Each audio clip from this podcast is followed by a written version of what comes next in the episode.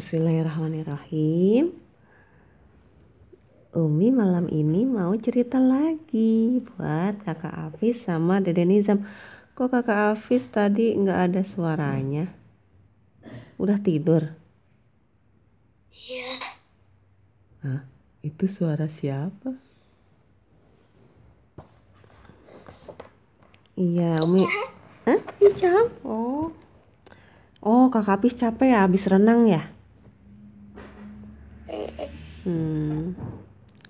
Ini cerita masih yang meneruskan yang kemarin ya dari buku Muhammad Teladanku jilid 2 tentang masa muda. Kemarin udah sampai cerita tentang uh, Muhammad kecil ikut berperang. Sekarang tentang Hilful Fudul. Anak-anakku tersayang, selain mengikuti peperangan, Muhammad yang masih remaja juga mengikuti sebuah perjanjian yang amat baik. Perjanjian itu kelak dikenal dengan nama Hilful Fudul. Perjanjian ini bertujuan untuk melindungi hak-hak para pedagang asing yang sering kali terzolimi. Pencetus perjanjian ini adalah protes seorang pedagang asing dari Yaman. Saat itu, Ash bin Wa'il, seorang saudagar Mekah, tidak mau membayar utang kepada si pedagang. Pedagang itu lalu mengubah sebuah syair dan membacakannya di depan umum. Syair ini amat menggugah perasaan para pemuka Quraisy. Mereka khawatir apabila dibiarkan terus, para pedagang asing tidak mau lagi memasuki Mekah. Apalagi perang Fijar mengakibatkan mulai terjadinya perpecahan di pihak Quraisy. Sepeninggal Abdul Muthalib, orang-orang Quraisy dari keluarga yang lain sudah mulai berani mencoba menantang kekuasaan pemerintahan Quraisy. Maka dari itu, atas usul Zubair bin Abdul Muthalib, seorang paman Muhammad, orang-orang Quraisy dari keluarga Hashim, Zuhra, dan Taim berkumpul mereka bersepakat dan berjanji atas nama Tuhan Maha Pembalas bahwa Tuhan akan berada di pihak yang terzolimi sampai orang itu tertolong. Pertemuan itu sendiri berlangsung di rumah Abdullah bin Judaan At-Taimi yang megah. Perjanjian Hilful Fudul ini menjamin perlindungan terhadap hak-hak orang yang lemah. Muhammad ikut menyaksikan perjanjian dan amat menyukainya. Setelah kelak diutus menjadi seorang Rasulullah, Muhammad Shallallahu Alaihi Wasallam bersabda, "Aku tidak suka mengganti perjanjian yang kuhadiri di rumah Ibnu Judaan itu dengan jenis unta yang baik. Kalau sekarang aku diajak, pasti akan kutolak. Demikianlah anak-anakku tersayang, beberapa kejadian penting yang pernah diikuti Rasulullah Shallallahu Alaihi Wasallam pada masa remajanya. Namun selain kejadian-kejadian itu, apa pekerjaan utama Rasulullah Shallallahu Alaihi Wasallam ketika remaja? Nah, remaja itu usia-usia belasan tahun. Anak-anakku tersayang, sejak Nabi Muhammad Sallallahu Alaihi Wasallam tinggal bersama Abu Talib, paman Abu Talib memiliki banyak anak. Ditambah Nabi Muhammad Shallallahu Alaihi Wasallam berarti bebannya semakin berat.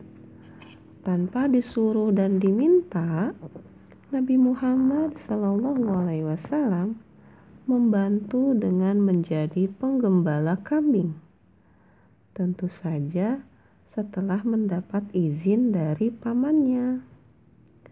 Nabi Muhammad Wasallam menggembala kambing milik saudagar-saudagar kaya di kota Mekah. Beliau sangat rajin dan bertanggung jawab pada pekerjaannya, sehingga para pemilik kambing senang dengan pekerjaannya. Pada suatu saat, Nabi Muhammad Shallallahu Alaihi Wasallam pernah berkata pada para sahabatnya, Musa diutus, dia menggembala kambing. Daud diutus, dia menggembala kambing. Aku diutus juga menggembala kambing keluargaku di Ajiad. Dengan menggembala kambing secara tidak langsung, para nabi berlatih untuk bersabar dan berlatih menjadi pemimpin. Begitupun yang dirasakan Nabi Muhammad Sallallahu Alaihi Wasallam. Amanah yang diberikan kepada Nabi Muhammad dari para saudagar kaya tidak disia-siakannya. Setiap pagi beliau Nabi Muhammad ini berangkat menggembala kambing dan setiap sore mengantar kambing-kambing tersebut ke kandangnya. Beliau lakukan dengan senang hati dan tanpa beban. Oleh karena itu, kambing-kambing yang digembalakannya pun sehat dan gemuk-gemuk. Tuh. Nabi Muhammad itu selalu senang dan merasa tanpa beban walaupun harus bekerja menggembala kambing. Masya Allah ya. Mudah-mudahan kakak Afis dan Dede Nizam juga Aa Faiz selalu merasa senang ketika harus bersekolah, mencari ilmu, menuntut ilmu, ya, sehingga nanti insya Allah mendapatkan ilmu yang penuh keberkahan. Kembali lagi ya ke cerita. Kambing-kambing gembalaan Nabi Muhammad Sallallahu Alaihi Wasallam pun sepertinya tahu jika Tuhan gembalanya senang menggembalakan mereka, sehingga mereka patuh pada apa pun yang diperintahkan beliau. Padahal kambing adalah salah satu binatang yang sulit diatur. Kesabaran Nabi Muhammad Shallallahu Alaihi membuahkan hasil yang nanti akan dipetik di kemudian hari.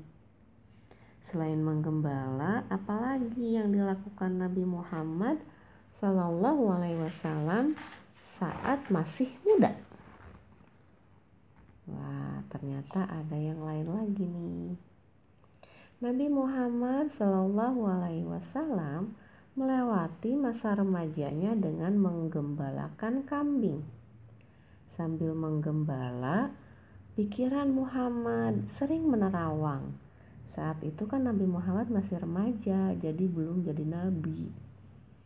Sambil menggembala, Nabi Muhammad berpikir, siapa ya yang menciptakan bintang-bintang yang begitu kemilau? Siapa yang membuat udara untuk aku hirup? Siapa yang membuat jantungku berdetak? Siapa yang membuat matahari mengejar bulan dan bulan mengejar matahari? Ribuan pertanyaan seperti itu membuat Muhammad selalu sibuk berpikir. Hal itu membuat akhlak beliau terjaga demikian baik dari perbuatan-perbuatan buruk yang sering terjadi di Mekah. Saat itu orang menyembah patung di mana-mana. Laki-laki dan perempuan yang bukan suami istri sering pergi berduaan. Orang-orang melakukan tawaf tanpa busana, pesta mabuk-mabukan setiap malam, dan masih banyak keburukan lain. Meski demikian, pernah juga Muhammad ingin pergi ke kota untuk melihat sebuah pesta perkawinan. Tolong jaga kambing-kambingku, minta Muhammad kepada seorang teman gembalanya. Baiklah, memang sudah saatnya giliran kamu yang pergi bersenang-senang, kata teman Muhammad.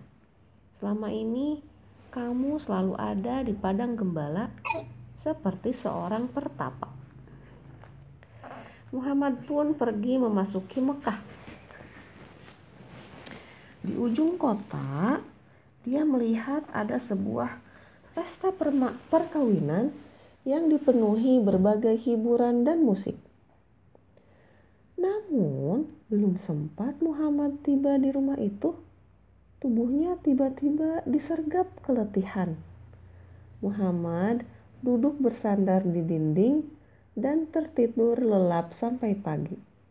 Dia tidak sempat melihat tontonan di pesta sedikit pun. Esok harinya Muhammad datang lagi ke Mekah dengan maksud yang sama.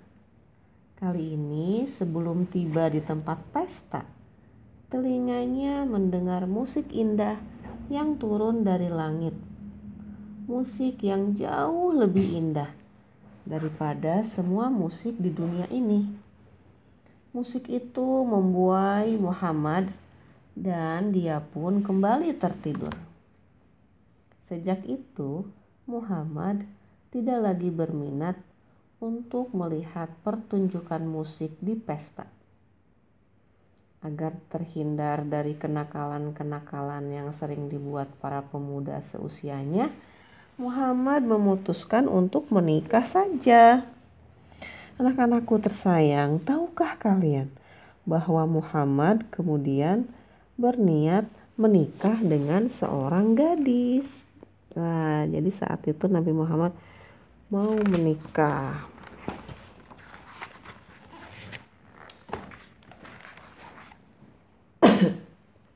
Namanya Khadijah binti Huwailid. Sosoknya cantik dan anggun. Setelah ayah dan ibunya meninggal, saudara-saudara Khadijah saling membagi harta kekayaan peninggalan keduanya. Namun, Khadijah sadar bahwa kekayaan dapat membuat orang hidup menganggur dan berfoya-foya dia dikaruniai kecerdasan yang luar biasa dan kekuatan sikap untuk mengatasi godaan harta. Maka dari itu, Khadijah pun memutuskan untuk membangun kekayaannya sendiri berbekal warisan ayahnya. Tidak lama kemudian, Khadijah telah membuktikan bahwa kalaupun tidak mendapat harta warisan, dia pasti mampu mendapatkan kekayaan itu dari hasil jerih payahnya sendiri. Dengan harta yang diperolehnya, Khadijah membantu orang-orang miskin, janda, anak-anak yatim, dan orang-orang cacat. Jika ada seorang gadis yang tidak mampu, Khadijah menikahkannya dan memberikan mas kawinnya. Khadijah lembut dan ramah.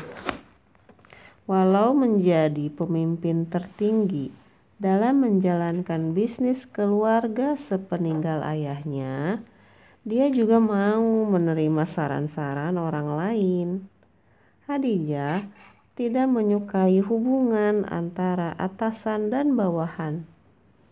Dia menganggap bawahannya sebagai rekan kerja yang pantas dihormati.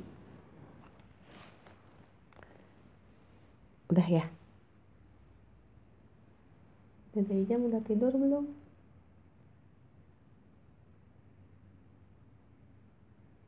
Udah ya. Nanti besok ceritanya insya Allah dilanjutkan lagi tentang Khadijah. Sosok seseorang yang akan dinikahi oleh Muhammad. Bismika Allahumma amut wa ahya. Selamat tidur Dede Nizam dan kakak Afis. Dan juga Abi. Selamat tidur Abi. Dan juga Afais yang ada di sini nemenin Umi. Assalamualaikum.